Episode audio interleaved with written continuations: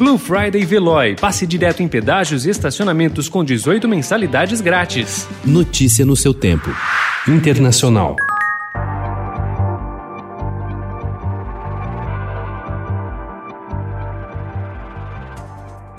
O presidente eleito dos Estados Unidos, Joe Biden, pretende retomar as negociações para restabelecer relações com Cuba, iniciadas por Barack Obama e interrompidas por Donald Trump. O grande desafio será driblar a resistência dos dissidentes na Flórida que apoiaram o republicano na eleição e ainda são uma força política em um estado importante. Em março de 2016, Barack Obama desembarcou em Havana para uma visita histórica de três dias. É a primeira vez que um presidente americano foi a Cuba após a Revolução de 1959. A aproximação entre os dois países era parte da leitura da nova diplomacia americana de que era preciso encontrar outras formas de lidar com o regime cubano.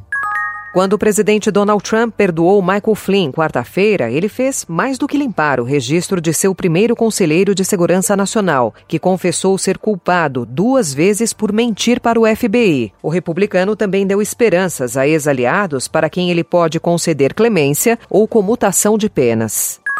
A América Latina não busca mais apenas seu lugar no mundo, mas também no espaço. E para não ficar para trás nessa corrida, oito países, liderados por México e Argentina, decidiram dar um salto estratosférico com a criação da Agência Latino-Americana e Caribenha do Espaço. À frente do projeto está o governo mexicano, que tenta relançar seu sonho espacial com uma agência regional nos moldes da Agência Espacial Europeia, a qual já aderiram a Argentina, Bolívia, Equador, El Salvador e Paraguai, Colômbia e Peru entraram como membros observadores.